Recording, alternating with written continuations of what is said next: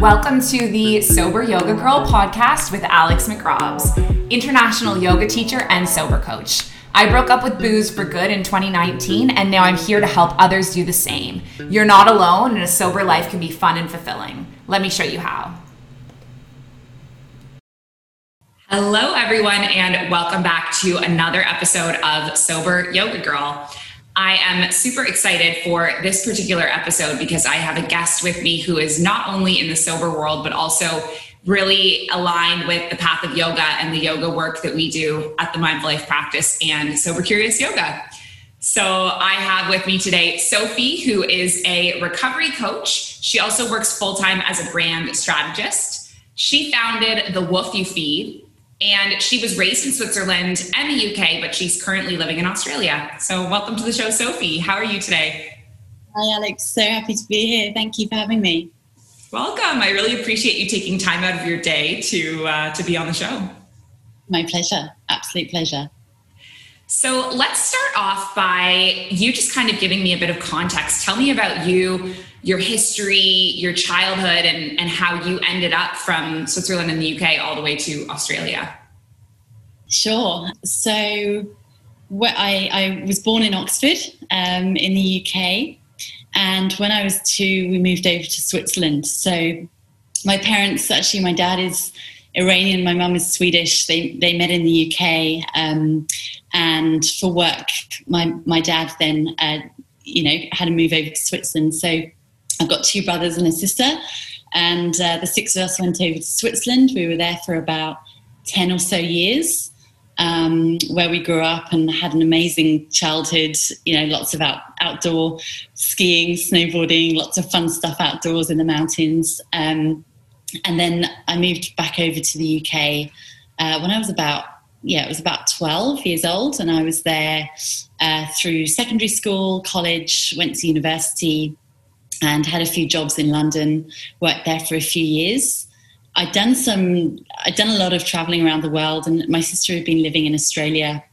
So I'd visited her a couple of times and um, actually had a partner over in Melbourne at one point, um, and had decided that I just really was ready for a change. Um, quite a lot of that was to do with my sort of addiction journey and um, feeling like I really needed a bit of a reset. And so I went through the, the process of getting a visa, which took a good eighteen months, nearly two years uh, to get done. Finally got that through and, and then made the move. So that was just over two years ago. May twenty nineteen. Oh, wow. That's amazing. Yeah. And then you never looked yeah. back. You've been there ever since. Ever since, yeah. And actually, I had lots of plans to go back and visit regularly, but obviously with COVID, that's changed things a lot. So um, in my first year, I did quite a lot of travel around regionally uh, in Victoria, which is where I am. I'm about twenty or so minutes away from the Great Ocean Road. So lots of you know, beautiful scenery and adventures to be had around there. So the first year was spent doing lots of adventuring, and then COVID sort of came into play just as I was about to go to Bali on holiday. Decided not to go, which is probably a good thing because I'd probably still be here, still be there now. Yeah. Um, but then obviously that put off any plan, any sort of travel back to Europe. So I've not actually been back since I got here. Which wow. has been quite challenging. Yeah. Wow, that's hard. Yeah. So I moved here with my dog, Hus- uh, Echo. He's a husky. Uh, so he came with me. So he's my, my family rock over in Australia. But everyone else is back in Europe. My little brother actually is in L A. My mum's in Spain. My dad and my older brother are in Switzerland. And my wow. sister in Switzerland and the U K at the moment. So what a global family. Yeah, my neighbour calls me uh, United Nations. That's amazing. Well, I'm glad that you have your dog Echo with you because I know how hard it can be. I've been separated from my family for the entire pandemic as well. And I have a cat, Princess, and uh, she has been kind of an anchor for me through through this. So yeah, they're amazing for that, aren't they? I think mm-hmm. I've seen her actually on your Instagram. Yeah. Yeah. So let's get a little bit into your journey with alcohol. When did you start drinking and how did your relationship unfold with drinking over time? Yeah, so drinking for me started um, quite early, early teens, I'd say, sort of secondary school age in England, um, sort of, yeah, probably fourteen or so. Alcohol had already always been a part of my life. It was it was something that was in, you know, my family drank, not in a excessive way or anything like that, but it was just always around. Mm-hmm. uh, maybe someone having a beer or wine with dinner or all of that sort of stuff. So it wasn't anything that was new. But in England, it's fairly cultural to have alcohol, you know, around even from an early age. And so when we would have school discos and things like that, that would be the opportunity at our age to sort of, you know, at the time it would be sharing a beer, probably very minimal amounts, but with fairly strong effects. So that was the introduction to it. It sort of just seemed very normal. You know, it wasn't a bad crowd or anything like that that I'd fallen into. It was just very normal and everyone seemed to do it. And that carried on through college and then university again. Um, that probably got a little bit stronger in many ways, um, you know, probably at legal age as well, to go out to bars and things like that, everyone doing the same thing. And when I finished university, I, I've always been into food um, and restaurants and things like that. And I decided after university that I would, I really wanted to go into um, pub and restaurant management. And that was a little bit of a springboard really for the drinking career, because you're surrounded by it constantly. Um, even if guests are coming in maybe once a week and having a couple of drinks, you're around every single person that's coming in. So it's right there, you know, every lunchtime, every evening. So it got very normal to get bought a drink or offered a drink or finish a shift and have a few more to wind down, um, all of that sort of thing. And actually I'd, I'd also worked in pubs in my teens, so it was a very natural environment to be around and, you know, having the, the bar there all open and all of that sort of thing. It, it was just very normal. Um, and I got very accustomed to being around very drunk people, or people also that were just doing it socially. So it was just the norm. Right. Um, and I think over time, the tolerance obviously grew, you know, having a drink just became the norm.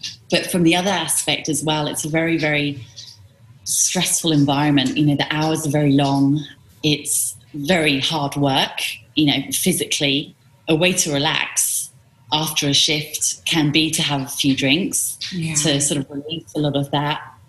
But on the other side as well, when you have a day off, which it can be quite rare, it's sort of make up time for the weekend that, you you know, I felt like I'd lost. So on a Monday or Tuesday, which was an, a day off, essentially, it would be, okay, what can I, what can I go and do? You know, I'll go to a restaurant and I'll, I'll do what people always do when they come to this restaurant. So that's where it all sort of started and, and really started to get out of control as well, to be honest, because that's where the volume grew quite substantially. Right. I can imagine being in a work environment where you're around it all the time. Like I, I hear of so many people who talk about working in, you know, the, the alcohol industry in some form, events or whatever, and it just becomes so the norm. And as you say, you know, these guests might be coming in one, two times a week, but you're, you're the constant, you're there every day around mm. it and it's part of it. Absolutely. And also what starts to creep in is the realization how quickly you can get through a hangover, because hair of the dog, you know, a drink the next day is so accessible and easily available. So what started to happen was, you know, on the hangover days, struggle through a hangover for until it was an acceptable time to have a drink to kind of, you know, get rid of the hangover or sort of top up, essentially. I suppose that's what's happening in the blood, isn't it? Mm. Um, but that time got earlier and earlier, and because it was so accessible, and actually because a lot of people in that industry are in a similar boat, it starts to get quite normal to then go, oh, should we just have the Bloody Mary this morning, you know? And so suddenly drinking in the day can become drinking in the morning. Um, so actually you're sort of sort of topping up, and then by the evening I was feeling fine and, and good again, and the cycle would then continue. That's probably where it really started sort of ramping up, that that sort of part of my life. I actually then left that industry because it was just too much and very unhealthy mentally and physically. But the drinking remained, obviously. It was sort of part of the lifestyle then. Right, yeah. So tell me about, like, so where was a point when you started to think, you know, maybe I need to quit, or maybe I, what was that sort of turning point for you when you started to realize that it wasn't healthy?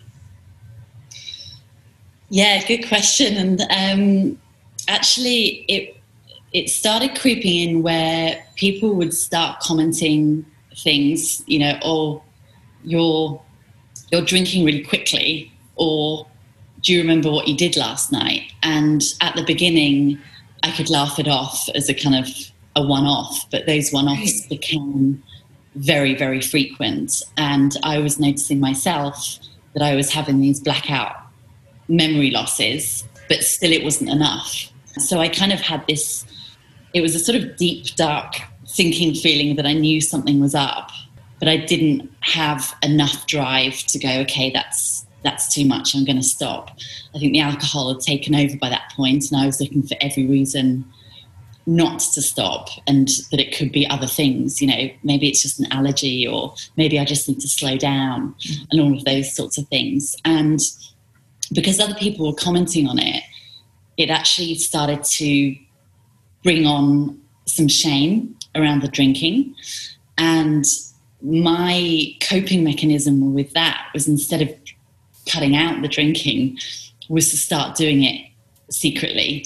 So, for example, if I had dinners with friends, to get to the level that I wanted to be at with my drinking, or, you know, the effects of the, the feelings of the drinking, I would have a quick glass of wine in the kitchen before we sat down, so that I would feel like I wasn't drinking super quickly during dinner, but I was at the level where I was feeling comfortable and confident and in my sort of jokey, you know, relaxed state of being. And that's actually when that kind of secret drinking started to, you know, get quite extreme, because I realized I could carry on doing something that I perceived as something that I loved without anyone judging me for it. So it was like the the comments that people made, and then the secret drinking. And how long did it go on like that, that you were drinking secretly? A long time, actually, a few years, because it just seemed in my mind like I was managing it. Right. And because I felt like I was managing it, I felt like I had control over it. Right. The reality is I really didn't. Um, but, you know, that because I had that feeling, I was in a false sense of security that it wasn't an issue. Because everyone, not everyone, some people were still mentioning it, you know, close family members, close friends. But generally on the outside, I wasn't coming across as I'd started coming across. So I kind of felt like I was back in the safety zone. Um, however, with tolerances, you know, growing and growing, that amount, the volume that that was happening happening at was growing as well. So it became this kind of, well, horrible secret really. And with that, shame grew. And unfortunately, as a result of the shame, I was wanting to block it out even more. Mm-hmm. So the cycle just went in circles, really.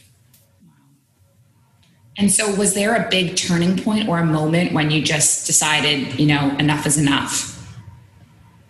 There were many. Mm-hmm. And I tried many times. So there were a few times where that did happen, where, you know, either I sat myself down, or I got myself into a really dodgy situation, or a friend or family member would sit me down, and that would be a turning point. And I would, I sort of went through the book of, you know, all the different options. So yeah. cutting down, cutting down for a week, just working on, uh, just drinking on Sundays, or after seven p.m. or just one glass, But inevitably, as you can probably imagine, you know, those rules started getting very bendy, yeah. and uh, they ended up being very rubbery, and, you know, ended up just, what would happen actually is I would do it for a period of time, you know, even up to a month, complete abstinence. But then the celebration would come and I'd be like, hey, cool, I've just done a month. That means I haven't got an issue. Let's go to the pub. And then that would be the start of quite a big relapse session that right. could last for a couple of weeks or a month. And then I'd go through the cycle again. So that happened quite a few times. Uh, not the greatest results, because each time it seemed to get heavier and harder, and, you know, both in the way, the amount that I drank, but also the effects that I felt afterwards. And because those effects were, were getting stronger and more extreme in terms of the hangovers, the anxiety, all of that sort of stuff, I would then naturally start turning to drink again to, to pull me out of it, because it was habitual by that point. You know, it was my complete crutch, and I relied on it to pull me out of, ironically, how I'd got into that situation. So I was on this roundabout, and there was a point actually where my my older brother um, came over and, and, and met with me, and, and we went away for the weekend, and we had a really, really amazing chat, and, you know, he really voiced his concerns, and, and that's when I agreed to go to a rehab and do a month at rehab. I'd kind of got to this, I'd got to the brink of exhaustion and physical health and all of those sorts of things, and and yeah, so I decided to go, and I went to a rehab in Thailand for five and a half weeks, which was a very difficult, challenging, yet amazing experience, and definitely the beginning of my recovery journey, which was four years ago, coming up to four years ago. It wasn't the beginning of my abstinence though, but it was certainly the beginning of my recovery. And I'm actually a real believer in celebrating recovery rather than just the abstinence, because yeah. there's real strength in getting onto that journey. And I sometimes feel like when there's, even though it's a celebration to, to to mark an occasion of abstinence, I think the beginning of the recovery journey is the real marker, because in life we all fall over at points, and it's about getting back up again. And if we kept resetting the marker at zero every time we fell, I don't think it would be the biggest or most empowering way to look back at all the hard work that we've done. So... So rehab was definitely my marker of the beginning of recovery. And after Thailand, I had a stint of, you know, a really great, clear-minded, incredible journey, um, clean, no drinking. There was then a relapse. I got back on the horse. Um, I tried to remove all the shame. I had lots of support around, which was great. You know, a lot of things got aired through the rehab process, through treatment. There's a lot of encouragement to talk to people, family, friends that, you know, have been affected along the way as well. So a lot of air had been cleared. So I felt much more open and able to talk to those people when it happened, rather than going back into the shame cave, as I call it. And that really helped me get back up. I was in actually uh, Indonesia um, at the time. And I remember looking in the mirror and almost, I just couldn't recognise my face. I looked really sad. I had this big puffy moon face, you know, from too much alcohol, really bloated, and physically just felt really weak. And it was a real, it was a real crash, crash moment. And it was at that point, I called a family member who was fortunately Indonesia at the time, and Uh, he picked me up, and that's when I was in more of a sort of safe house environment, and met a recovery coach through him. Actually started going to a few twelve-step meetings. And yeah, that's when it really ramped up again, and I saw the value of this sort of holistic approach of having a recovery coach. Uh, Indonesia have you been to Bali? I'm obsessed with Bali. It is my favorite yeah. place in the world. I love it. Yeah. So as a yogi, you, I'm sure you understand when I say yeah. like with yoga there, it took on a whole new level. You know, yoga for me before that was an asana practice yeah. for fitness and things like that. And while I was in Bali, I really fell in love with the true sense of how important it could be in my life. And so that's where the recovery really strengthened. Um, I then went back to Europe and saw family and friends. Um, it was a very difficult time because it felt like I was walking back into the shame cave, you know, that all of the, the bad stuff had happened in, in Europe. And, right. and so I felt really ready to move to Australia. So I made plans and, you know, packed up my stuff. There was still a lot of waiting around and, and sort of planning and things like that and other reasons to be in, in Europe. Um, but then made the move. And yeah, I think for me, Australia has been a really solid space to be in recovery. There's obviously a big drinking restaurant culture, but there's also an amazing outdoor, healthy coffee shop, cafe, walks on the beach kind of lifestyle, and that's the one that I harnessed when I got here. Fortunately, there was a yoga studio right opposite my first apartment.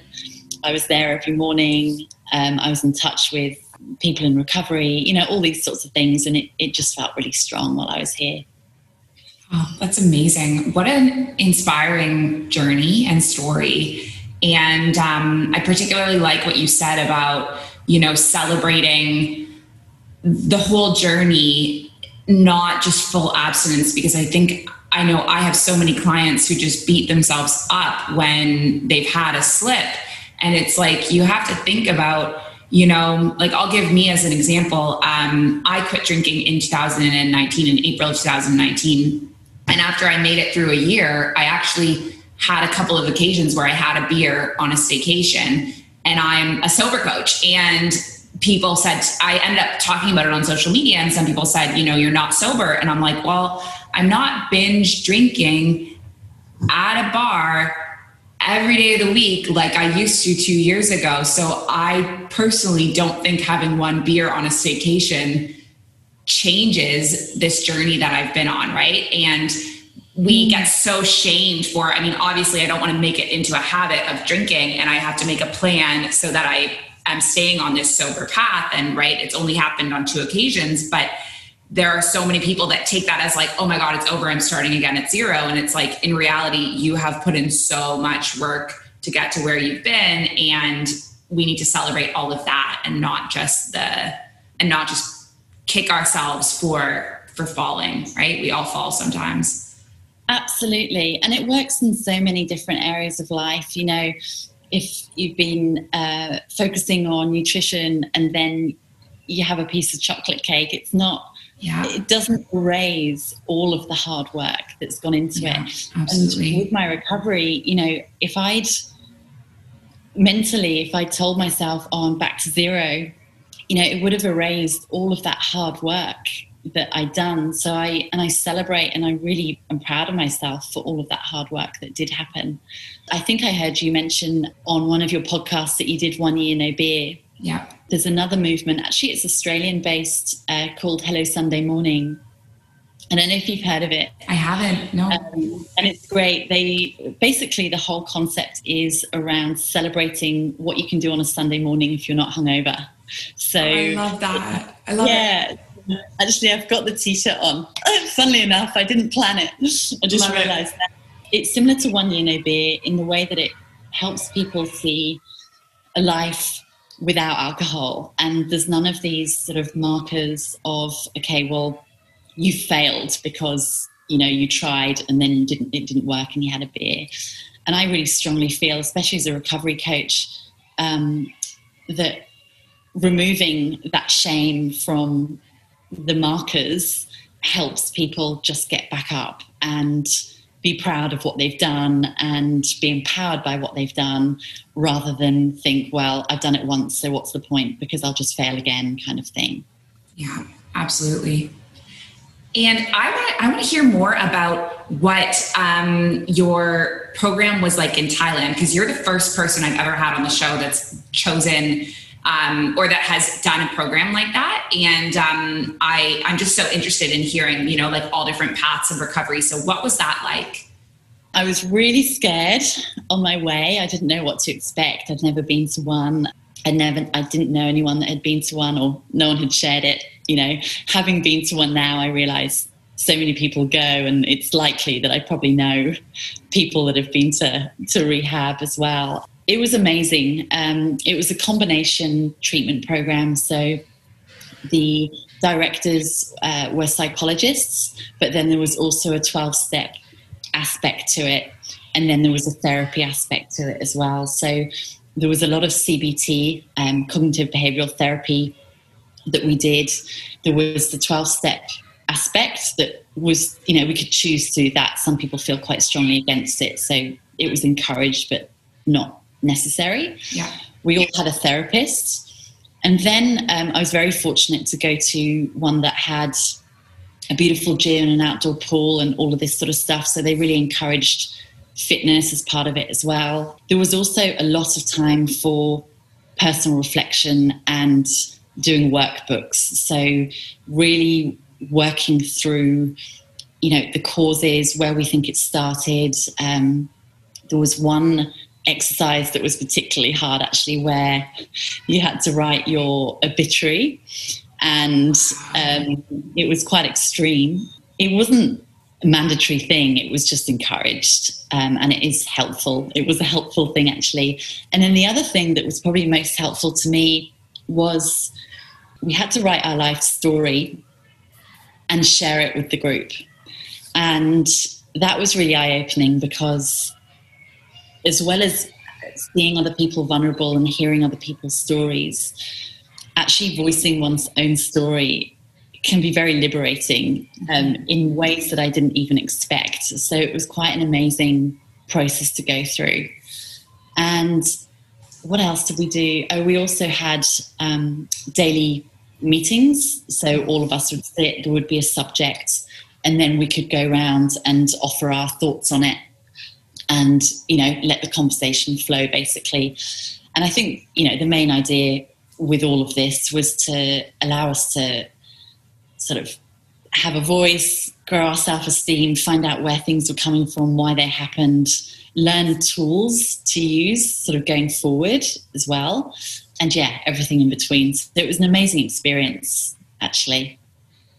That's fantastic. It sounds so holistic. Um, like there's just so many elements to it, and I'm just picturing, you know what I'm picturing? It's like, so I have, um, I traveled around Southeast Asia, and I was in Thailand in two thousand eighteen, right before I um, got sober, actually. And um, it's so interesting, because it's like, for me, Southeast Asia, and that part of Southeast Asia in particular, is just like, I just picture myself like stumbling down the street with like buckets of alcohol in my hand, getting home to hostel, three a.m., being in some guy's hostel bed. And I'm just like, wow, it's like this part of the world where people go like me to like, you know, I'm like finding myself while I'm like backpacking around Southeast Asia, but I'm just like getting drunk the whole time. And, yeah. and, and your version of Thailand, I'm like, that sounds amazing. Um, like, it just sounds like that's actually when people say like, you know, I'm backpacking around Southeast Asia looking for myself. I'm like, that's what people should be doing, you know, like yeah. just like deep reflection and like, you know, whether or not you're, you're struggling with like addiction, just like that just sounds like you just really had space to like to find yourself. That sounds like that's what finding yourself should be when you go to Southeast Asia anyway. yeah, yeah and actually, I mean, there were many confronting parts to it. It was a very tough, you know, it was exhausting in many ways. Mm-hmm. Um and it was strange being there as well, because people come from so many different backgrounds, and you know, I started thinking, oh, maybe I haven't got a problem, because I was hearing other people's stories and they felt so extreme yeah. compared to mine. I started really questioning things, but as time went on and as therapy went on, you know, things came out, and there was very clear reasons as to why this could have, this, this had been happening.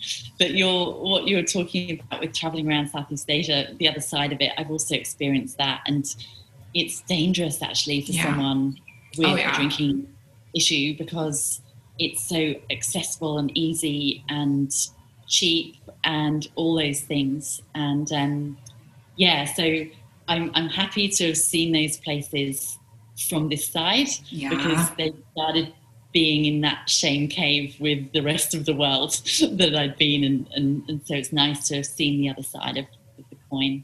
Yeah, it's um, it's like, so I, the first time I went to Bali, I was really, I was on a yoga teacher training, and I was very, um, I was still drinking at this point, very preoccupied with like how I was going to get off the yoga retreat resort to have a drink, you know, sneak out and have a drink. And then I went back to Bali a few years later and experienced it sober. And it was just like incredible. And so it's, it's like clarity and contrast, you know? So I would really love to go back to Southeast Asia and do that journey again from sober eyes. I think it would be an incredible, just different experience. Yeah. And like you were saying about Bali, it's the same there, isn't it? When you see mm-hmm. it through sober eyes, it's, you know, the coconuts, the amazing yeah. smoothie bowls, yeah. the yoga studios, the shalas, you know, the people, everything is just so beautiful um, in so many ways. So yeah, Southeast Asia, highly recommend doing another trip. Yeah, definitely, when COVID ends. Yes. All right, so tell me about how you became a recovery coach. So while I was in Bali in my recovery stages, I met a guy through a friend who actually hosts or, or Um, yeah, hosts one-to-one recovery programs for executives or, you know, people who need to go and just do something one-on-one. They don't want to go to rehab. They need some discretion. They want to do it privately. Um, and they have specific requests with what they want to do. So the easiest thing for them to do is just have a one-to-one program. So I was asked by him to go and help and be the sober companion with the guest, and I absolutely loved it. And it really, it felt, it felt great helping someone, and it also helped me on my recovery. There, there was a sense of really strong sense of purpose with what I was doing. I could really connect with what I was doing because I had felt it, it was lived experience, and I saw the changes, uh, the positive changes in that guest, and I. I'd gone back to Switzerland after that, and then I got asked to go back and help with another guest. So I, I went over and I worked with someone else there for a few weeks, and again, just absolutely loved it. I'd actually done some yoga teacher training in Bali when I'd been there the last time, while I was there for about six months. So with that client, I was doing the sober companionship, but I was also doing yoga teaching one-to-one. And it just, it just connected. It just really resonated. The two things, um, knowing also how yoga has helped me on my recovery journey, being able to give that opportunity to someone else to experience and help them was really magical. So that was the first flavor of it. I then was focusing on my, my brand strategy work that I still do now. Um, but that was the main focus when I came to Australia, because you know, I, I needed full-time work, and it's something that I love and my experience in and so on. Then in twenty, early twenty twenty, when I was at home during COVID, I thought, how can I use my time as effectively as possible? And that's when I completed my yoga teacher training and also um, my recovery coaching training, and really knew that it was something that I had to pursue. It was just a really strong, a strong calling, if I can call it that without sounding corny, um, and just needed to pursue it, and made the decision and did it, and loved, loved the process. There was a substantial amount of hours that I had to do as training, mm-hmm. um, you know, eighty to one hundred hours or so. And it was good because it, it's a good test to see if you actually really like it when you have to do, you know, one-to-ones for that many hours. And I just kept loving it more and more. Um, and my mentors were obviously helping me and, and sort of uh, mentoring me, coaching me along the way. And yeah. I got so much great insight and so on. So, yeah, that's where it all started really a few years ago, and then really sort of exploded into something that I had to do. That's incredible. So how do you work with clients now? What do you do um, in your programs? So I do predominantly one-to-one, mm-hmm. and um, there are lots of different ways I help them. So one of the ways that's really helped me in my own recovery is um, habit forming and goal setting. It's been a yeah. huge part of my own recovery. And so that's something that I really like to focus on with clients, because I know how effective it can be. Um, I look at helping them develop Uh, sort of more holistic and balanced way of living, mm-hmm. you know, generally. Um, I help them find effective ways to, you know, regulate emotional ups and downs, uh, mindfulness practices. That's where the yoga really comes in. I had a client a few weeks ago who was really nervous before a job interview, and we did some breathing exercises that's sort of come off the back of the yoga training. So they really, they really complement each other in that way, and, and my methodology with the coaching. Um, but really also I, I help people, help people identify what their blind spots or triggers might be. Um, you know, if they're feeling wobbly or maybe they can't see something, the types of questions that I ask will often help them find something that actually is, you know, really bothering them, and that's what's caused a ripple effect in their behaviours. I really love helping people dive into their purpose, their sort of reason for being, because, well, I suppose, again, it comes back to my personal experience, knowing that I found the thing that I love doing or the things that I love doing, and how that strengthened my recovery so much.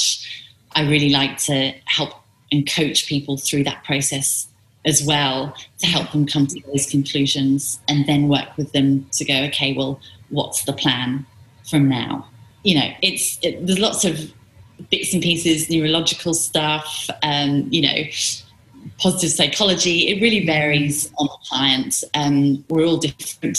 You know, we all need different ways to get to the point or the place where we want to be. So the programs are very, very much tailored to that person. Generally, I'll start with an eight-week program, and then we'll go from there. Um, some people will like to carry on weekly after that. Some people prefer to go down to every couple of weeks, um, or some people say, okay, actually, let's check in again once I've reached this milestone, and, and let's see where we can go from there. Amazing. That sounds very similar um, to kind of the work I do. I do eight-week programs as well, um, and it's very tailor and custom to kind of whatever the individual needs. Yeah, yeah, because we're all different beings, aren't we? You know, mm-hmm. it's the same with recovery. twelve-step might work for one person, rehab might work for another, and they're such different approaches. So it's the same, I believe, with coaching and, and yoga as well. Degree as well. So, so I have a question for you. If someone were to be curious about sobriety, what advice would you give them? Give it a try. Have the courage to try it. Yeah. Um, I don't think I gave myself good enough chances to try. And when I really did and really saw what was on the other side of addiction, yeah. which is essentially recovery, I saw the gifts and what an amazing way of living it is. Um, so my piece of advice, yeah, would be just have the courage to try, set a goal of a certain amount of time, and then really review it afterwards. I think the reviewing, often we can forget, you know, after a certain point. And I think reviewing can be really important from the perspective of, you know, even the pros and cons of of drinking, and then the pros and cons of not drinking. And I'm pretty confident that the cons of not drinking, so often doing both of those lists can be really helpful. Yeah, that's a great suggestion. And what about if someone were interested in starting a yoga practice? What advice would you give to someone about that? Yeah, I mean, similarly, have the courage to try. Um, yeah. It can it can be really daunting. You know, there are a lot of yoga studios that um, have lots of fairly challenging asana classes, or people that look like gymnasts and are bending in all sorts of contortionist ways, and it can be quite um, quite a scary prospect to walk into a room of people that could be like that. So the courage to try, and also the courage and yeah, just the courage to try lots of different versions, because there are so many different layers of yoga, whether it's an asana practice, trying a yin class, or going and trying something a little bit more hot and heavy and challenging, um, or even removing oneself from the asana practice and listening to an, an audiobook on the, the lost traditions of yoga. You know, really trying different angles of what this amazing practice is to see which one resonates, and then sort of going deeper in from that angle. That's amazing advice. Yeah, totally. Because I think it can be so scary, and sometimes you can look at a yoga practice and think, you know, I can't do a headstand, or I can't do the splits, so that's not for me.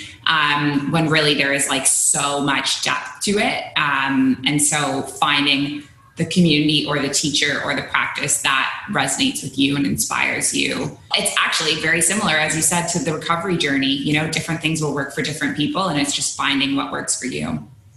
Yeah, absolutely. There are so many different layers to it. And even, you know, from a, I, I do really also recommend or suggest that people do dive into the, the history of it as well as the physical aspect, because it's fascinating, and it's thousands and thousands of years old, and it's amazing. There are so many um, books, audiobooks, Audible, actually. There's a couple of really great ones. There's The Lost Traditions of Yoga and, sorry, The Lost Teachings of Yoga by George Feuerstein. And there's another one uh, by Doctor James Mallinson, who has, sp- speaks it actually himself. He reads his own book, and that one's called The Lost Tradition of Hatha Yoga. Mm-hmm. And it goes through the whole history of where it all started, and it's amazing. Awesome. Those are great recommendations. I will check them out. Yeah, please let me know what you think. So if any of our listeners um, would like to find you, um, where can they find you online? The best place is uh, my website. So that's um, the wolf you feed dot com. And there's lots of information on there on coaching, recovery. Uh, there's a few uh, blog posts on there as well about, you know, habit forming and how the brain works in, you know, linked to addiction and things like that. And as a contact form on there as well. So if anyone's a little bit more curious to find out more, then they can contact me on there, and um, and yeah, we can go from there and have a chat.